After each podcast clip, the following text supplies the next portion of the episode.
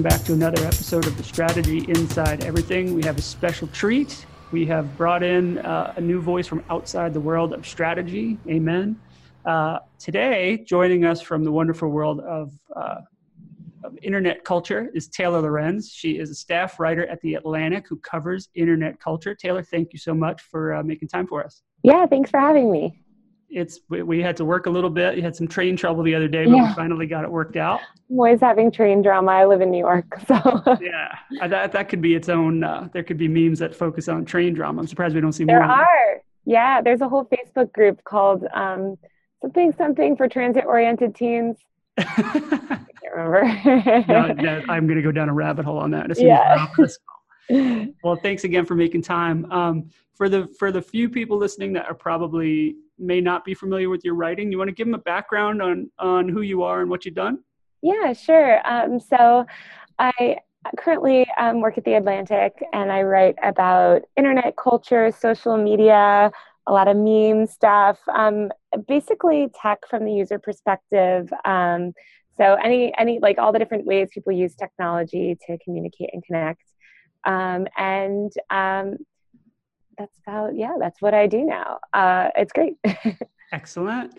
And i found this article that you wrote uh, which had me reaching out to you as i was researching for another uh, project that you wrote for the atlantic um, about the speed of memes and how kind of the speed of the internet is accelerating at a breakneck pace. Do you want to if i know that article was a few months old but yeah. you want to recap it and then then we can start beating it up Sure. Well, it's like I would argue even more true now. um, but basically, um, what I wrote about was um, how how memes are kind of coming and going faster than ever. So the lifespan of like a joke on the internet or a meme um, has shortened um, significantly over the past 10 years. So back in 2010, you know, there would be something that would be a meme on Tumblr for months. Now most things um, sort of can come and go in a matter of days even. Um, and that that was one part of my story, but then the broader part of my story was sort of how that affects people. So how that affects um, creators, but more importantly, like how it affects um, people that monetize these memes. So um, I just wrote about the Instagram egg too, the most you know the world record egg on Instagram and its struggle to monetize. And um, yeah, basically that there's a really short window where you can monetize a meme, um, otherwise it gets old. So yeah, I was just totally captivated. So there's so many different ways to take this story because in your article it goes into these the people that monetize the memes and then i started realizing oh the people so the creators that might come up with an idea or or publish something not necessarily the same people that monetize it. There's just a group of people that are hawks for new themes and new jokes and new memes, new stories that they'll put on all kinds of merch and get yeah. it up with the speed of light. But that that ecosystem is breaking down just because you can't produce the stuff fast enough that yeah by the time it's delivered to me two days later that meme is like i've already forgotten that thing Totally. Um, I mean, it's kind of like, well, the sad truth of the internet is that almost never do the people who kind of create the memes or are responsible for stuff get paid.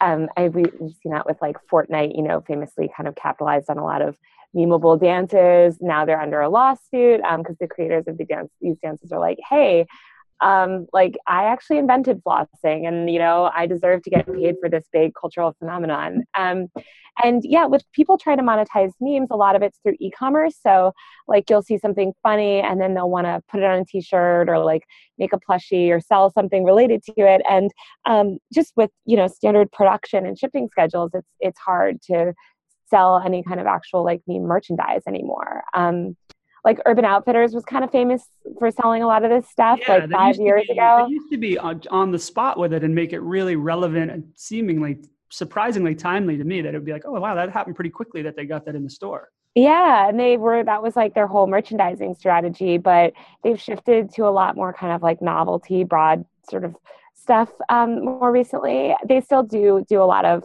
like trend buying um, but but it's it's hard to do the kind of reactive stuff that they did you know previously where they had like a shithead steve shirt or whatever. And don't you think as as i've observed that from your article i started following some of these uh, merchandisers and stores and trying to figure out where they're going and it kind of devolves into um, almost like mom Facebook memes, where it's Yeah. the lowest common denominator of just like wine is great, isn't it? And it's like, yeah, okay, we get some e cards. We've already seen these jokes. That's exactly what it is. It's like old Someecards jokes that will just never die. Or it's like the kind of stuff that you see, you know, like people hawking at like Hot Topic or something. They're kind of just these stupid jokes. They're not really like memes. It's it's super duper generic, right? They they have to do what big brands do to to hit a larger audience, right? They have Yeah. to they have to get unspecific and get more broad to make any sense to anybody. Yeah. So which is sad. you know, yeah, it is, it is sad because some of those things really, the reason I love memes is because they tickle a very specific part of my sense of humor or get me thinking in a very unique way that you, now it's just like, oh, here's the thing that I've already thought 2000 times that's that's probably already existed on a on a uh, poster in a men's room at a pub for 200 years yeah, exactly. Which is- which is actually the lowest form of comedy i don't know if you knew that Fair enough. It's true. So uh, the question then, um, I have so many questions, and I am so delighted that I, I have someone that can answer some of these questions. People that are creating these things, right? You you said, and I know this is true, and I think our listeners know this is true. The people who create things on the internet rarely get paid for it, right? They're rarely the person who monetizes it. Who who is behind there? It seems like there's a a small group of people that generates a lot of these ideas I find it on weird Twitter and I find it from scrolling Reddit and trying to find weird subreddits. Um, why are they doing it just for the just just for the lulz? Like we're just trying to make ourselves laugh? Why are people making stuff on the internet? Well, why are they making deliberately? It seems like there's a group of people that are producing memes specifically that are trying. They're trying to get the thing to go. Yeah, go viral. Yeah, Yeah, I mean, I think it's just like fun. I mean, I don't know. It's memes, especially today, are more participatory than ever. So people like to see a joke and then make their own riff on it. Like it's kind of just a way of expressing yourself. Um, so you know, people make memes and stuff for all types of reasons. But I'm thinking of like big things like the Bird Box memes or you know whatever. Um, like the big sort of cultural moment at the time like you want to provide your own commentary about it you want to make your own joke about it and memes are just a really effective way to to do that And so do they I mean is there an uproar when a they you know they see something that they create I mean I could see that they sued Fortnite uh, like Backpack Kid came after Yeah. Fortnite along with 20 other people um, and rightfully so. But if it's I created something on Reddit and it got picked up and turned into it got transmogrified into some other format and now it's being sold on someone's uh, e-store are they right. do they chase it down or is it just like oh well there's another one? Sometimes. I mean it depends. It depends on the person. Um it's it's kind of hard and i think the legality of all of this is all being worked out um i think memes more and more um like I guess the, the formats of them are evolving. So whereas they used to be like a stock photo and somebody could actually claim credit for that stock photo, like the guy, you know, looking around, uh, you know, like the dis-? Distracted boyfriend. distracted I, boyfriend. I actually have that up on my screen right now from your article. yeah. I mean that's an example of like clearly a photographer took that picture and like was he able to monetize you know the success of it? Not really. Um but it's kind of just a badge i guess that he can he can wear now. Um unfortunately a lot of the people that do eventually get paid for their creative work are people that have enough privilege to like file a lawsuit hire a lawyer really chase it down um so like i mean famously the girl who um invented the word like on fleek or she you know she made the vine that was like eyebrows on fleek um was never really credited with it never received any money from it um because she just was this sort of young teenager and no you know it's no one ever appalling. It's appalling. It's actually it's in the the book that I'm trying to finalize. That how she she posted that video, and then within three weeks, there's a Taco Bell CMO standing at a podium using on fleek incorrectly, with right totally straight face, like uh, this is just a term that we all use and we all know it, and everybody's like, what are you where did, what are you talking about? You that you just lifted that from that poor girl's video that got shared around. yeah exactly it's it's um when I read the the initial story, the memes are becoming harder to monetize, which obviously I'll I'll link in the in the show notes. I'm trying to decide if you are sympathetic to the e-commerce businesses or sim- more sympathetic to the people that create these things and well there's not a huge distinction. A lot of these people like the people that work in this e-commerce space are also a lot of like big memers themselves. Um, i mean jason wong who like has this one meme store. He's kind of like famously monetized a lot of memes over the years is also a huge like Tumblr meme kid and like created this really successful Tumblr meme network in his teenagers or sorry in his teenage years. So you know it, it's kind of a really blurry line, and I think I mean memes are just becoming par- part of culture, and it's hard. I mean it's kind of like the argument over who owns a Twitter joke. Um, a lot of times even you know somebody will post the first joke to twitter but they've seen it even on instagram or it's a joke they heard or it's actually a comedian's joke. Like it's it's it's really hard to kind of um, like determine who was the originator of some of these trends or jokes or formats. And so um, you know it, it, yeah it can be hard. I'm, I'm kind of sympathetic to everyone involved but you know obviously like the big brands i'm sort of less sympathetic to yeah they're just trying to exploit stuff. But um yeah yeah i'm not that sympathetic to urban outfitters for example that's no kind of but your creators like some of the creators that have tried to monetize their own memes like I'm sympathetic to them. I, I am too. And it, it, how how can they, in your estimation, having these conversations, how are they reacting to the the speed? I mean, what, what it's not like there's a model for this anyway. It's just trying to do other stuff. I mean, like the internet, sort of like, well, the internet always finds a way, but also I think like people trying to make money always find a way. Like, let's just monetize in a different way, or try to, you know, co- create custom merch with a tagline from their page. So it kind of depends, but it's hard, definitely. Yeah, one of my one of the memes I'm I'm really uh, chuckling about now is uh, the Reddit meme about not letting memes get to Instagram. Uh, that is cracking yeah. right now. yeah, it's crazy what the impact that Instagram's had on meme culture. It's like helped a lot of stuff go mainstream. I think it's helped a lot of stuff, but it's also I th- it's started some good conversations about well, oh yeah, it's destroyed a lot of stuff too. Yeah, I mean, well, yeah, that too. Like, I mean, Go ahead. I think it's funny to have seen norms change though. Like FuckJerry gets called out a lot for stealing jokes, same with the fat Jew. Yeah. And they definitely did that, but they stopped doing it. Like, I mean, pretty much like they include attribution in all of their stuff. You know, they still keep the person's name in when they screenshot a tweet. Um, I, like I do think that that that has that, that the norms around that have shifted a lot and it's a it's it takes the community to tell people hey that, you can't do that that's crappy and then they stop yeah. doing it but they did and recognize it other, no but i think it's other big accounts too like kale salad that like really pioneered some of this like attribution stuff that was like hey look follow me i'm actually the good meme account because i include people's pictures that i you know screenshot from or tag them um, and i think communities saw that and sort of it ended up changing the norm but um, yeah, it's I'm sure it'll continue to evolve as as everyone kind of figures this all stuff all out. Yeah, and uh, I've been paying more attention to how individual creators or individual people have a, an allegiance to a channel or a platform until I'm trying to figure out what the tipping point is when they go, no, no, no, I'm out of here. I'm not doing this anymore. And I, you know, Vine is seems like ancient history, but that thing swallowed up a lot of a lot of creators with it who just disappeared overnight when the service shut down and I, am surprised so many people are still like i'm all in on um, instagram or you know reddit's my platform and i'm not i don't want to anything i do to go anywhere else. It's it's interesting to see how people hold that loyalty. Yeah completely. I think it's like I mean, I think the connection that people have with some of these creators, like digital creators, is really deep, and it can take a lot to break that bond.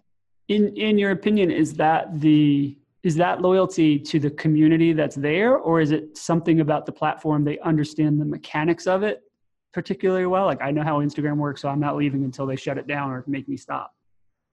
Um, I don't know. Wait, um, do you mean loyalty to the platform or loyalty to the creator on the platform? I mean, is the creator loyal to the platform or oh, to oh, other oh. Um, no, no, no, no creator, no smart creator would ever be loyal to a platform. I mean, I think Vine was like a cautionary tale. I mean, so many of the top Viners are all top YouTubers now because they left Vine.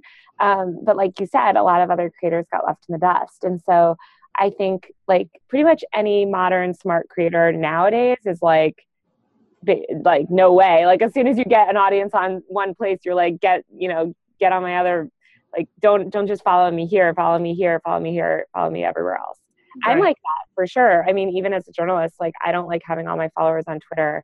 Um i it freaks me out i'm trying to get more followers on instagram trying to do other things you know it's you never want to over leverage yourself on one platform we will we will add a link to your instagram yeah thanks hey nobody nobody find taylor on twitter you got to find her on instagram yeah i mean follow me wherever but just follow me everywhere well, you never know what's going to happen with any of these crazy platforms. Exactly. All of a sudden, they're going to be hauled up in front of Congress, and the platform's just going to be defanged and and can't can't do anything for you anymore. Exactly. So where do you see this going? It's obviously the internet has never gotten slower. So what do you think are the are some of the ways that creators and these e-commerce stores because it, this is the first time it feels for the the e-commerce stores that you describe as a step back. The content is worse. The products are worse. They're it's actually hurting them. You can see that they yeah. can't, they can't get the ideas to market fast enough. I know. I think I think things will evolve. I mean, I think everything kind of like evolves and changes and as one thing gets shut down people migrate to another thing i mean obviously there's people that'll lose out along the way but then there's people that'll make you know that are going to take advantage of new opportunities as new things spring up um, I mean, I think people are still monetizing memes, but I think it's different now. Um, I mean, more recently, I think we've seen more meme, like basically people come up with sponsored memes or like capitalize on meme trends. Like Netflix will capitalize on the fact that everyone's sharing Bird Box memes and try to stoke that. Um, you know, Drake, in order to launch his In My Feelings challenge, will pay a bunch of top memers to basically participate in the meme. Um, so things like that where brands are sort of like working more proactively to start the memes themselves and monetize it seems to be like a trend i guess and in that in that model does so i know there was controversy around netflix and bird box and were they uh, they weren't they like, weren't you okay, say this for sure. Have, you say that. I know definitive. this. I reported on it. I reported this extensively. Like, I love this. Um, no, well, people were like, "Oh, Bird Box or you know, Netflix made a bot network to make memes." Like, what? No, they absolutely did not. And actually, the person who started that rumor like retracted it very publicly on Twitter. Um, so no. But you know did they did they totally capitalize on the fact that people were making these memes? Of course. Like they loved that the bird box challenge was happening and you know yeah they were going to talk about that on their social channels for sure but they didn't start that meme. What they did is give it premium placement you know on their sort of like front page of their app when everyone was home and drive people to watch it which leads people to start conversation around it. But that that that top box on their app has got to be some of the most valuable media. Oh my god! In the yeah, world. completely. and I couldn't. I mean, I couldn't go anywhere on that app for like a week. I was like on my Apple TV trying to watch everything else, and it was just like Bird Box, Bird Box, Bird Box. So that promotion is worth way more than you know a couple memes. Did you watch the movie by the way? I did not. Yeah, I did. Was it, it good? Fine. Yeah, I like base I, my bar for movies is so low so i like it. I like it. So let's talk about brands using memes because that's an area of interest for me and i think for our audience. Do you what first question does in the case of netflix or in the case of any of the brands you mentioned just before we started talking about this is it just a standard influencer thing where they say hey we want to work with you you come up with an idea and we'll help support it? Or they program you know did drake go and say this is what i want to do for the in my feelings challenge? Or did he just kind of leverage something that was happening out in the world and he, he just piled on and started yeah no he kind of um, started i mean it's it's like a very wishy-washy thing because a lot of this is so user generated so even brands that will try to start a meme it gets taken over by the community pretty quickly and you know made into something else. Um, so like i think more people are trying to like basically like direct the memes i guess like you'll you, they'll like they'll be like oh we hope people use it this way or yeah we hope people do this specific challenge this way um i mean challenge culture is a big part of tiktok where a lot of memes are coming from now mm-hmm. and so um and tiktok has a you know a whole ad offering that actually kerry flynn at digiday um, reported on today of um, you know how they go out to advertisers basically saying like look if you want to start a viral challenge or meme like this is how we can do it and these are the influencers that are on our platform that we can work with you um, you know to promote it so yeah, it's getting more orchestrated. So in that sense, I don't blame people for thinking that a lot of the bird box stuff was orchestrated because so often it is, um, just just not in the way that you think. Well, I I got embroiled in a Twitter argument with around the Netflix Bird Box thing. Where oh my god, me too. A million arguments. What was what were you saying? well, isn't it frustrating? You just make one stupid comment or you like something, and all of a sudden you're pulled into it. I mean, you're reporting on it, so you're you're. Of my life. Yeah. sometimes I'm like, oh, just stop typing, you idiot. You're just you're gonna get pulled into this dumb waste of time. Yeah. Um, but the conversation was, people were saying, okay, Netflix is committing fraud by sending making these memes or getting these memes shared on accounts that are not transparently Netflix. But to my mind, Netflix is distributing fiction as their business model, right? They do have some documentaries, yes. but entertainment. So is it even wrong for Netflix to create more fiction around like when it's Bandersnatch, we're all like, oh, it's choose your own adventure. It's clever, mm-hmm. but technically isn't engaging in the meme part of a choose your own adventure that just happens off the main platform? Yeah, kind of. I mean, the thing is like Netflix didn't make those memes. Well, that's a secondary. Yeah, that's a never mind. Like, yeah, no, totally. But I mean, yeah, like choosing. I mean, participating in like public discourse and stuff is is like. Wait, what is your argument? Sorry, I'm like. I, my brain is fried. I'm so tired. No, it's that's how confusing it is because it's like Inception. Yeah. It, would it be wrong for them to create it and and put it out there on you know with some other fake accounts? Like who gives a shit? Oh well, first of all, they didn't do that. They couldn't do that. You're right. You, I mean, uh, no, it probably wouldn't be wrong. I mean, but like it would be lame, I guess. but I mean, if they created the accounts, it would be pointless too, because like if you create accounts, they're not gonna. They're like the the the ideal thing. Like, those if you just create a bunch of accounts that post random memes, like they're not going to actually drive any conversation. So it, it would be pointless, it would be lame, and it would be a huge waste of time. Um, like what you want is to work with these influencers um, or big meme accounts to actually seed these memes to their audience. That's what that's what's that's more valuable so um, and also that way like they'll create it in a way that resonates with their audience um, because like if netflix just makes a bunch of memes like what audience are they making the memes for? That's really important you know? And if they don't have an audience if they're just creating weird accounts like I mean, it would just be so pointless. So um yeah so you kind of have to work with somebody that has an audience and whose audience expects memes.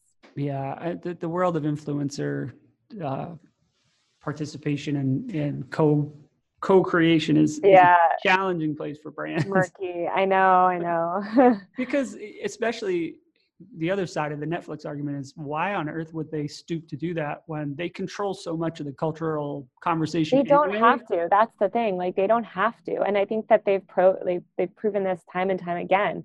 When they release some big thing, like the marketing push around it is so strong.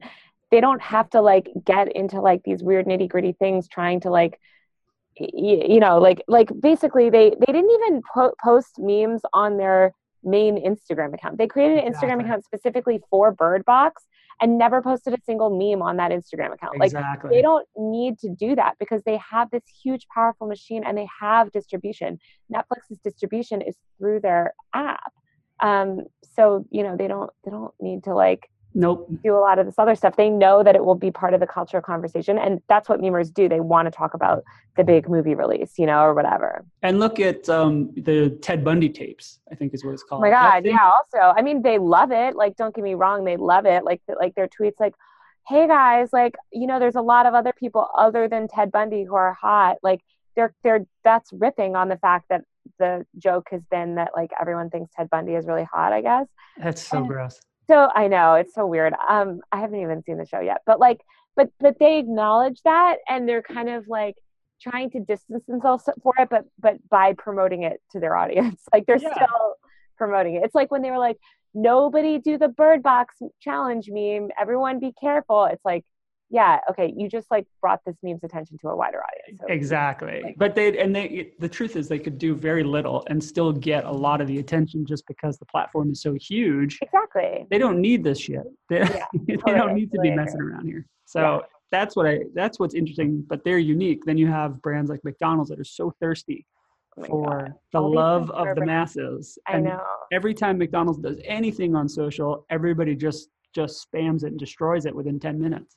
Yeah, it's like all of them, Wendy's, Denny's. I think their I think their strategy is a little bit tired. Let's discuss. Now you now you've Um, You- you well, no shade. interest. First of all, I used to do social media for brands, so I know how it is. Um, you know, I I think like they're just not really experimental, and the whole conversational Twitter presence is kind of lame in a sort of late capitalism type world that we're living in now. Like, I think people just think it's kind of lame. Like their strategy, which is basically like snarky replies on Twitter that that to me that that era of snarky replies on Twitter I think peaked in like 2015 and right, we're past sort it. of declined. Um, so I think that they need to do, you know, sort of look at what the next iteration of of that will be. Well, and I you think you got yeah. into another argument that I ended up with on, Twitter that I'm because always getting in arguments. What did I say? no, yeah, I think you and I are probably in the same arguments on this one because I, I said it's past, it's lame. However, Wendy's in particular just in the last six months changed their television strategy to have that same snarky attitude. For a long time, they were they were totally separate brands, the, the Twitter Yeah. persona versus their mass media persona. But now their their TV ads are essentially no voiceover, text on a screen that are that are making fun of their competitors and has the same tone. So I wonder, even though I think it's it's passe, I wonder if it's driving sales or having some kind of effect. At least it's different than what the other brands are doing. Oh, I think it's less and less different. I also think it's a very weird strategy and to have in like 2019 when like snark and divisiveness are everywhere. It's like, do you really need a brand also starting fights online? Like, there's like 10,000 Nazis that will do that for you. Like, I, I don't know. Like, I think it's. I mean, it's it's. I it's the integration of um, a TV campaign with a social presence. I think is is a strong thing. I think one thing that brands have failed to recognize is that like i mean they recognize it more now but i think they used to sort of have these two separate things and they treated their social presence as this sort of throwaway and i think now people are realizing it is the sort of the main way that consumers engage with the brand.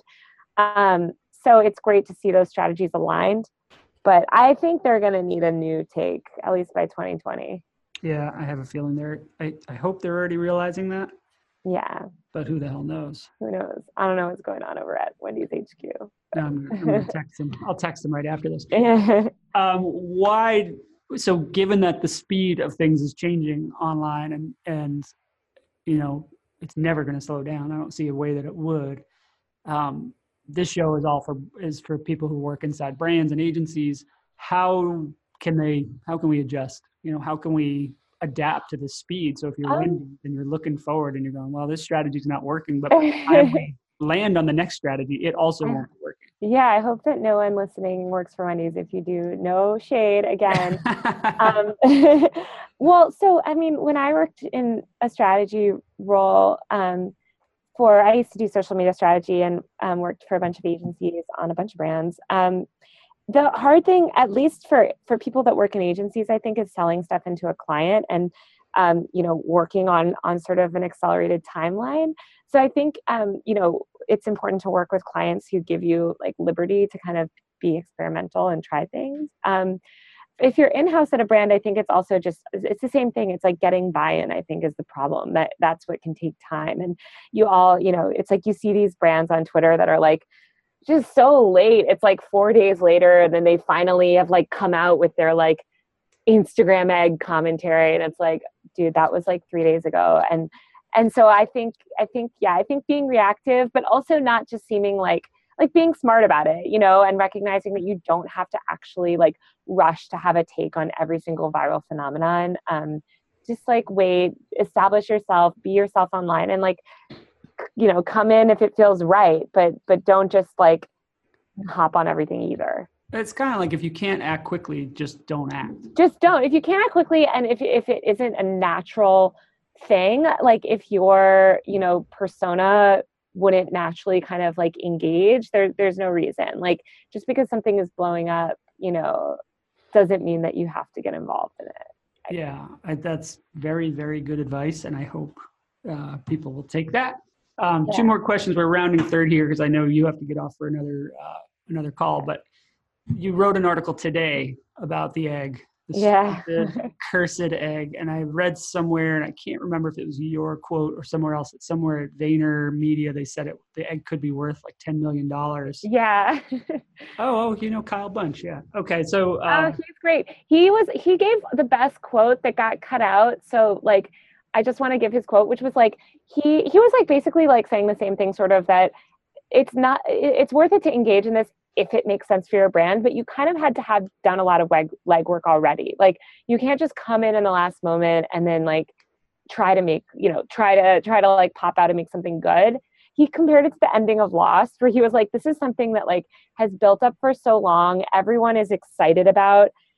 And then like you know if you come in and try to write the ending it's you're going to let people down so unless it's really good um yeah kyle was like i i wish more of his quotes got in that article because he gave a lot of really smart perspective on it oh, it I'm trying to. it- That's funny. Yeah, I'm trying to get him on the show, so we, we'll compare notes after this. awesome yeah But I mean, honest. Oh, there, there's a quote right there. Ten million. So, do you really think that it's going to build Nick- that kind of big take, or what? I mean, that sounds yeah crazy. Nick at VaynerMedia said that. Um, other people, I mean, to be fair, other people said it was also in the millions, and the the number that was floated around for you know the need to impeach campaign was in the millions, although they never got to the point of negotiating price. Um, do I think it's worth that? I don't know. I mean, potentially, potentially not.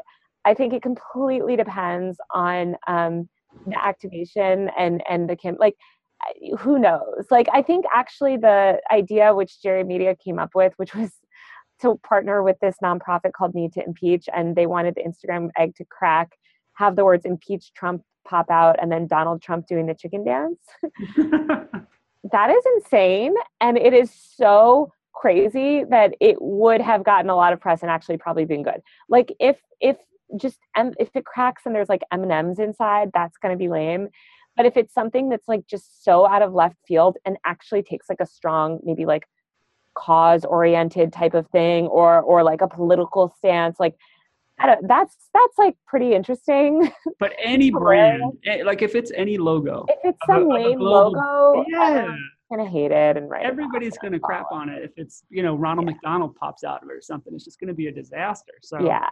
But I mean, the fact that we're talking about it and the fact that everyone is waiting to see, I, I think speaks to the fact that it probably is worth a lot. I mean, if, if it is just like, which another thing Kyle said that got cut, but if it is just like an attention play, like that, just having those eyeballs on something is valuable in itself. Um, so, you know, w- w- you know, somebody could squander that just the way that people squander Super Bowl ads all the time too. Um, but yeah, but but TBD.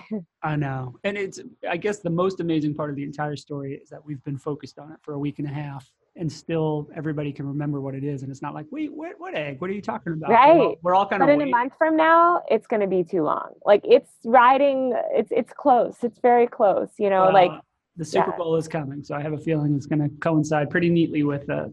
we'll see. All right. it's going to be like Bud Light pop out and be like, watch our ad on the Super Bowl. I used to do the Bud Light Facebook page, and I'm um, sorry. it was actually great.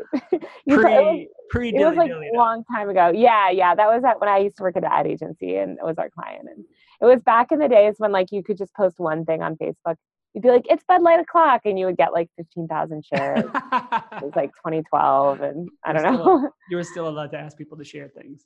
yeah, it was just a totally different world. It was. All right, last question, then I will let you get to your other thing. Yeah. Um, what is your platform of choice?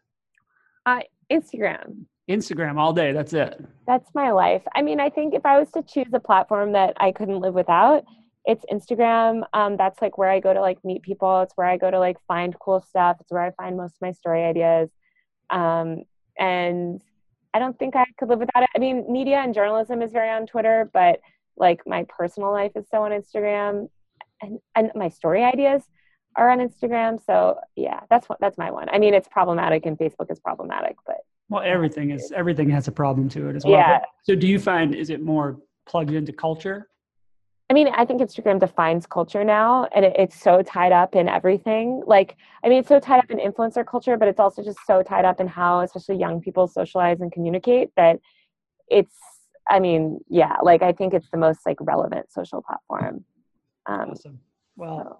I want to beat the clock here. So thank you so much. Yeah, thank time. you so much for having me. I really appreciate it. This is awesome, and um, thanks again for making time. We'll be uh, I'll be following your stories and seeing what happens with this damn egg. Thanks. Yeah. All right.